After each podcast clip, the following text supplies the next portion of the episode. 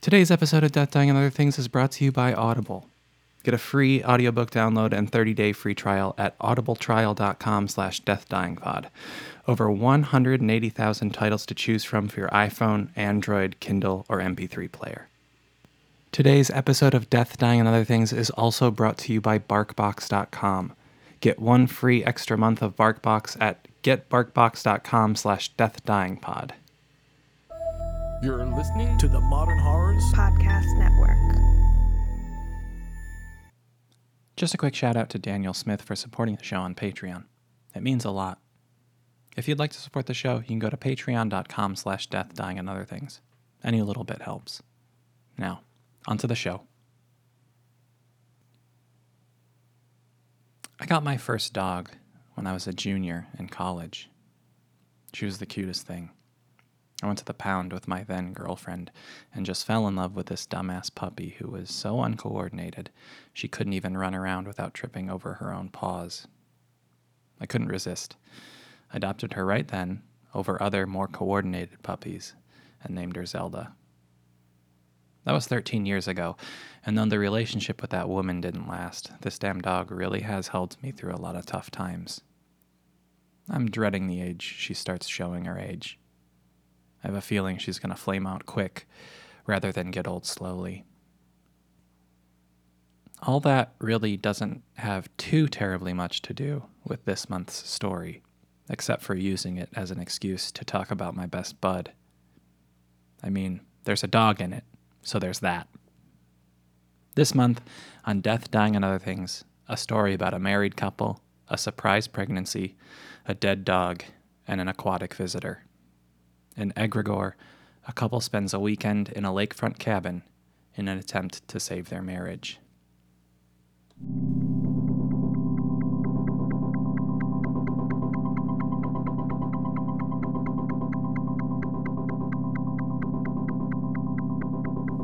Death and dying, the thresholds between this world and the next, the boundary between light and dark, the barrier between worlds, and that's where we're going.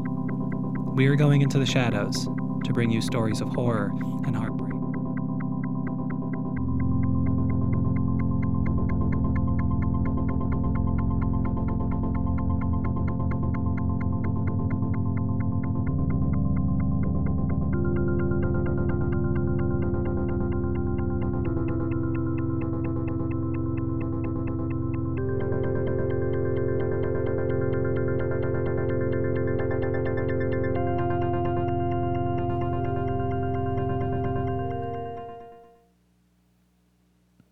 They had been together nearly eight years, married for five of those. They were both successful in their respective industries. Karen was a mid level manager at a lifestyle and fitness brand. Andrew worked freelance for most of his career, designing everything from album covers for national bands to ad campaigns for major brands. They had bought a small house after they had married and worked hard over the intervening years to make it their own. It felt like home to both of them, which they counted among their successes whenever tempers flared and they needed to inventory their relationship. They had a dog which they had rescued together a year before they had married. That exercise had gone poorly. Karen and Andrew each favoring different dogs and both remaining steadfast and stubborn in their choices. Karen fell in love with an older retriever named Max. Though they didn't know how old the dog was, they estimated it in the four year old to six year old range, and Karen knew the fates of older dogs that go unadopted. Andrew wanted a puppy, and desperately wanted the only puppy in the entire pound an unnamed eight week old mutt. They didn't even have a guess as to the breed of the puppy, but it was cute and cuddly, and that's what mattered to Andrew. Ultimately, someone made the decision for them swooping in and adopting the puppy while Andrew and Karen presented their cases to each other. The previous year of their marriage had been rocky. Each was focusing on their career far more than each other. They went days without having conversations that lasted longer than five minutes. They went even longer without having a meal together. In the rare event that Karen was at home during dinner time, Andrew usually opted to shovel leftovers into his mouth at his desk in the guest room on the other side of the house. They were rarely intimate, but not so rarely that a surprise pregnancy didn't shake the foundation of their already crumbling relationship. Over the next few days, after a lengthy deconstruction by both of them, they resolved to take a long weekend, rent a cabin on the coast of Lake Michigan, and give their dying marriage the chance it probably deserved. The drive to the coast was always pleasant, provided the weather was good, and on this occasion it was. Big, fluffy white clouds escorted their SUV along the country roads. They had made this drive often earlier in their relationship, though they hadn't been out this way for years. It brought back good memories of well intentioned trips, trips that were meant for time on the water, boating, skiing, tubing. More often than not, though, they didn't leave the cabin. Karen, in the passenger seat, rested her head on the window and peered into the sky, spotting clouds that looked like a bear, a guitar, a birthday cake. She watched as they passed rolling farmland, fields of corn and too many cattle to count. Getting out of the city already felt good. Andrew, driving, tried to think of things to say to his wife, things to talk about, and he couldn't. Glancing over at Karen, he found himself feeling as though he was looking at a stranger. Who was this woman he had married? How did they get here? What kind of bizarre journey had he taken that he slept next to a woman he barely talked to? The only subject he wanted to broach at all was the pregnancy, and it seemed like the decent thing to do would be to wait until they had at least arrived. Andrew glanced in the rear view to get a look at Max, who was curled up and sleeping in the back seat. Andrew, Karen shouted. Andrew's eyes darted to the road in front of him in time to see the front of the car impact the doe. All four of its legs broke, and its body rolled up the hood past the windshield, and shot off the roof of the car. Andrew slammed on the brakes, pulled over to the side of the road, and put the car in park. Max stood up in the back of the car and began panting heavily. All three of them tried to catch their breath. Andrew broke the silence, muttering shit to himself while he threw the car into drive. Wait, what are you doing? Karen asked. Getting back on the road, Andrew said. You can't. We gotta go see, Karen said. It's dead. Going to look ain't gonna change that, Andrew said. He pulled back onto the highway. Karen, jaw slack, looked at the bright red stripe that now adorned the hood of their car and imagined how much worse the front of the car looked. She watched a small flap of bloody skin, stuck on something near the grill, flutter against the hood while Andrew got the car up to speed. And once he did, it ripped off and fell to the highway. She looked over at Andrew and suddenly felt the same way that he had just been feeling. Like she was sitting next to a stranger that she somehow found herself married to. They drove down those last few feet of dirt driveway, past the tree line, and arrived at the cabin.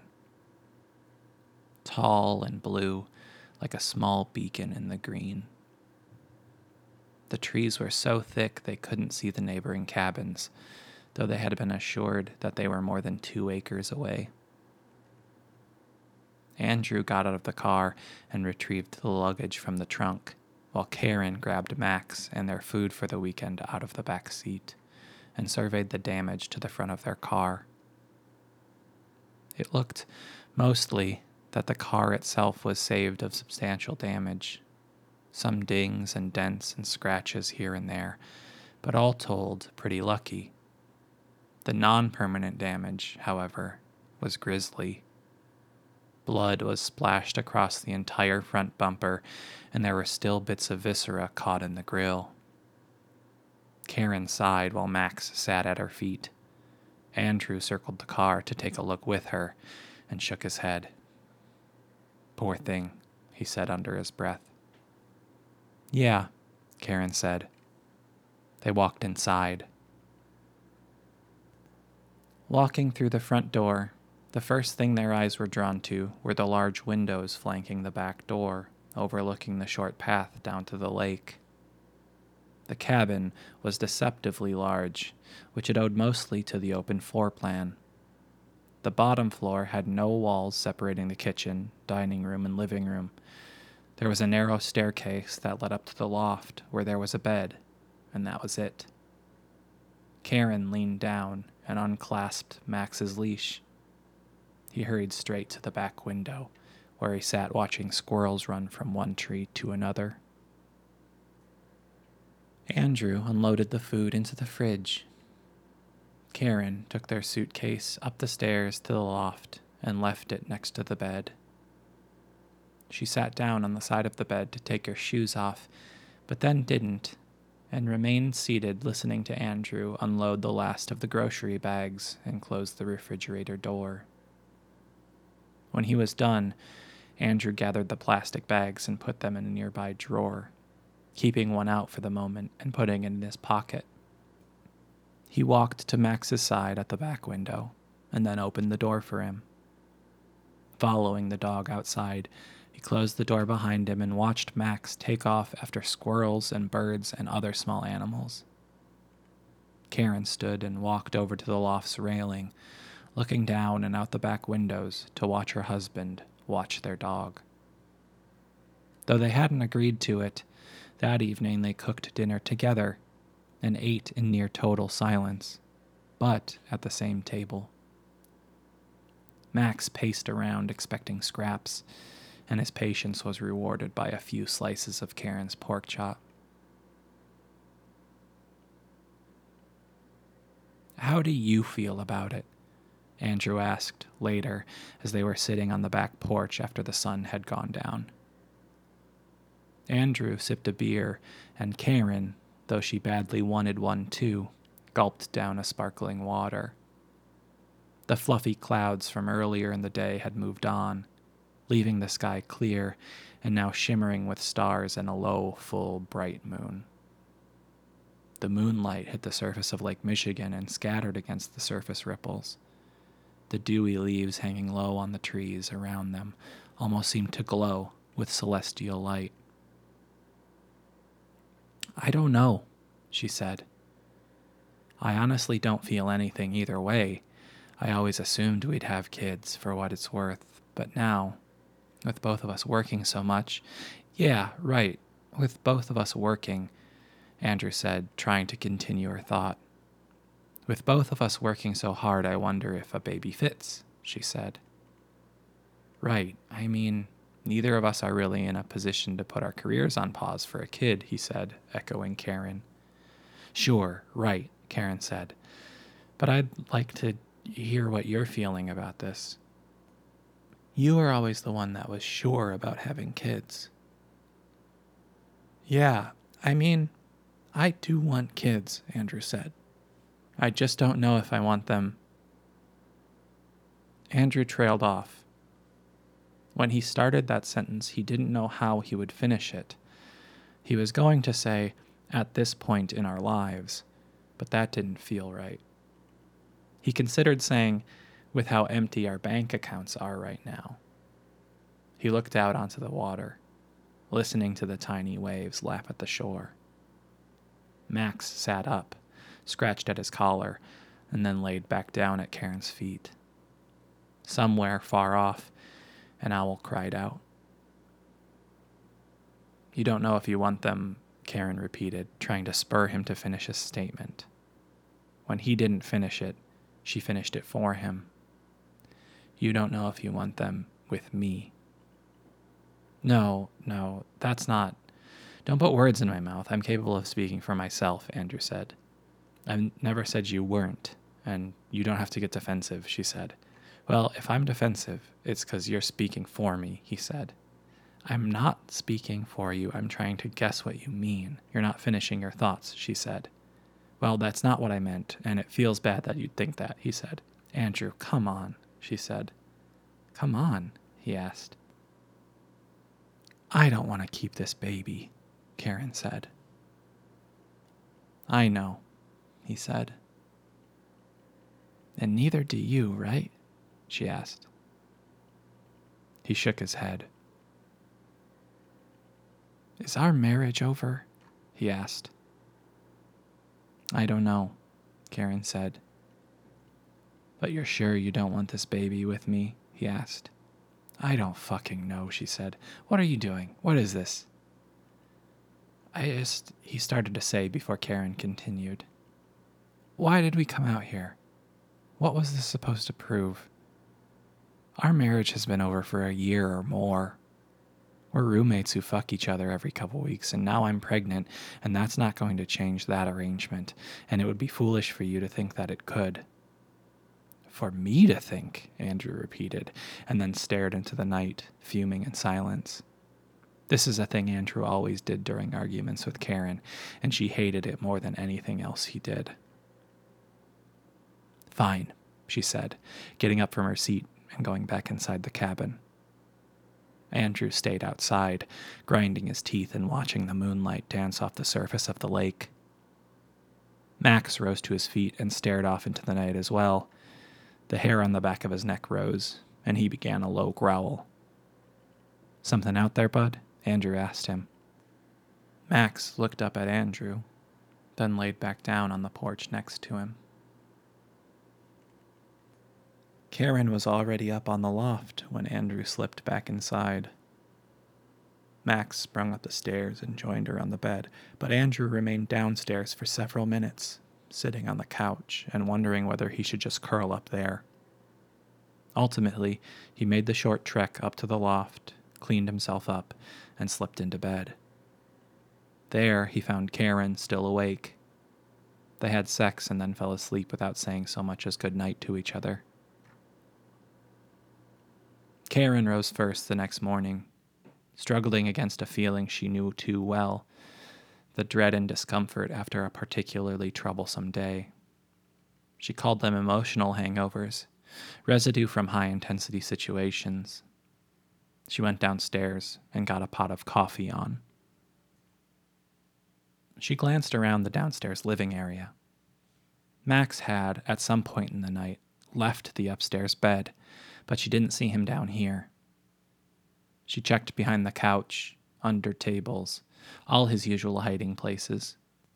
She even checked the tub in the downstairs bathroom, as he'd been known to hop into the tub at home if he got scared. But her search turned up nothing. She poured herself a cup of coffee and then made a show of filling his dish. Max, she said in a half whisper, aware that Andrew was still upstairs asleep. Max, are you hungry?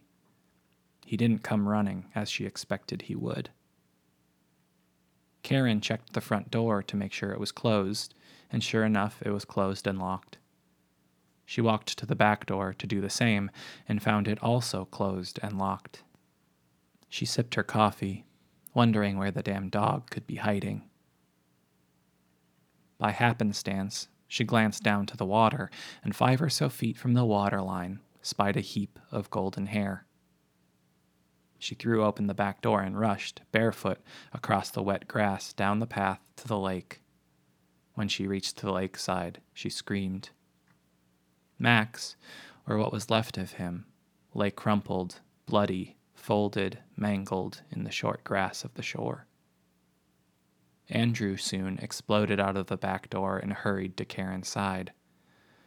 What's going on? He trailed off as he arrived. Oh, Max. Oh, no, buddy. Karen, already sobbing, could barely get a word out. She repeated, What, what, what, what, while Andrew knelt down beside Max's body. Looks like something got him, Andrew said. Poor, poor guy. Howdy, Karen started to say. There are a lot of wild animals around here, Andrew said. No howdy, Karen tried to continue. Max was getting up there. He's not as fast as he used to. Andrew, would you shut the fuck up for a second? Andrew fell silent. How'd he get out of the cabin? Karen asked. Well, he probably, Andrew started to say, I mean, I must have. I checked both the doors this morning. They were both shut tight and locked. How'd he get out? I, uh, Andrew sputtered. Karen tried to wipe her face dry, but the tears rolling down her cheeks made that impossible. Andrew, unsure of what else to do, hugged her close. Karen fought her first instinct to pull away and rested her face in her husband's chest.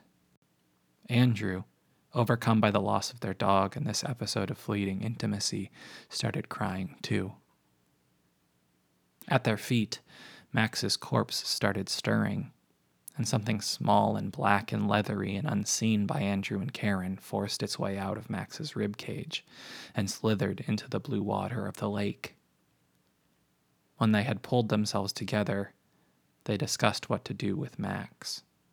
If they should leave the cabin when they had two more days to stay, and ultimately they decided that they would wrap Max in a sheet, pack up, and drive back home that afternoon. Burying Max in the backyard of their own home would be the most comforting thing for the both of them. Karen went inside the cabin to find some sheets, leaving Andrew with Max to fend off any scavengers that might try to feed on the dog's body. She checked downstairs first, in any closet or cabinet that might make sense to store linens. When she didn't find any downstairs, she headed to the loft and searched up there too. She found the linens in a chest in the corner of the room and took one white sheet for their purposes. Back on the first floor of the cabin, she scribbled a quick note explaining the situation and assuring the people they rented the cabin from that they'd pay them back for the sheet. Then she left her number. Karen took a deep breath when she was done writing the note. The calm way she'd been able to act since that first cry surprised her, but she was also proud. Proud of herself, and proud of Andrew, too, and the way they were handling this together. She brought the sheet outside. Andrew was crouched down next to Max. Karen placed the sheet next to the dog, and Andrew looked up at her and smiled. I'll start packing, okay? Karen said. Andrew nodded, and she left him she spent 15 minutes gathering their things and packing, then sipped a glass of water for a while to calm her nerves. Then she looked out of the large rear window of the cottage. Down the hill toward the water, she saw Andrew standing still and looking at a large object bobbing in the water 30 feet from the shoreline. It had the appearance of an oversized black trash bag, maybe 10 feet in diameter full to bursting with who knows what, slick with lake water splashing with each rolling wave. Karen opened the back door. Max's body was still laying at Andrew's feet, and the sheet was still folded on the ground nearby. She rushed over to Andrew. Andrew, she said, what is that?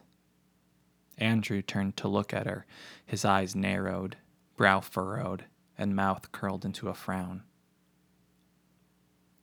Why don't you want to keep it? he asked her. What? Karen asked, not quite sure what he meant, but then a flood of realization washed over her, and she couldn't quite believe what he was saying now, in this moment, with their dead dog at his feet. We talked about this, she said, tightening her lips across her teeth. Behind Andrew, the black object rose out of the water several feet. The leathery membrane surrounding it quivered and stretched against whatever horrors lay inside. We should go, he said, looking back at the giant mass in the water and then down at Max. Oh, you want to go now? Karen asked. I've always wanted to go, he said. The object was now almost completely out of the water. It stretched and squashed and trembled as it rose up out of the choppy surface of Lake Michigan. It made Karen angry. No, you fucking haven't, she said, spitting. Don't you start your bullshit now. What bullshit? he said, suddenly mirroring her tone. His face turned red. I'm not on any bullshit. I'm not the one who wants to end things with us. The floating menace, now at least 10 feet above the surface of the lake, began to change course. Not only heading up, but toward the couple and their dead dog. Its leathery exterior began to wrinkle and sag down, drooping like an upside down raindrop. Karen burst into tears. I don't understand why you're doing this, she said. Oh, and now you get to cry, of course. This is the part of the conversation where Karen gets to be upset and everything has to stop until she's okay, Andrew said. But he felt a lump in his throat forming, too, and found his voice faltering. Tears streamed down his cheeks, and he did his best to hide them from Karen. The interloper there, floating gently overhead, began to shower the couple and Max's body with the lake water dripping off of it. They both looked upward to see the bottom of the bulbous monster peel away like a zipper opening on a sleeping bag. Large hunks of black rubber, chunks of tires and inner tubes showered down around them. As each hit the ground, each plopped and jiggled, and when a piece hit Karen in the shoulder, it stuck like glue.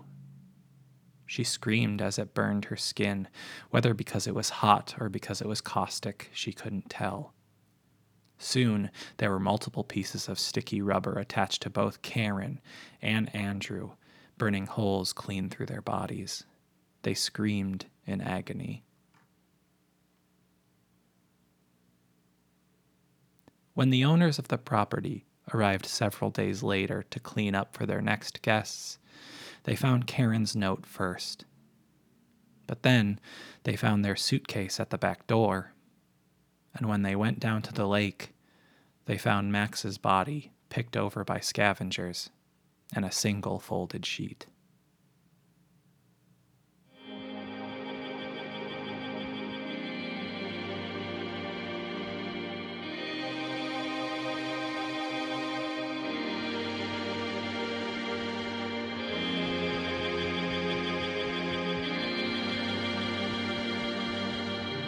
This episode of Death, Dying, and Other Things was produced and edited by me, Justin Buskey. The story, Egregore, was written by me too. You can follow me on Twitter at Justin Buskey. Intro and outro music is by the prolific Eric Warnke. Check him out on SoundCloud. Special thanks to Lake Michigan and Bags of Trash.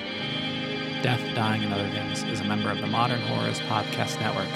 Check out all the other shows, they're fantastic. New episodes the second Thursday of every month. This has been Death, Dying, and Other Things, and I've been your host, Justin Buskey. Stay out of the shadows.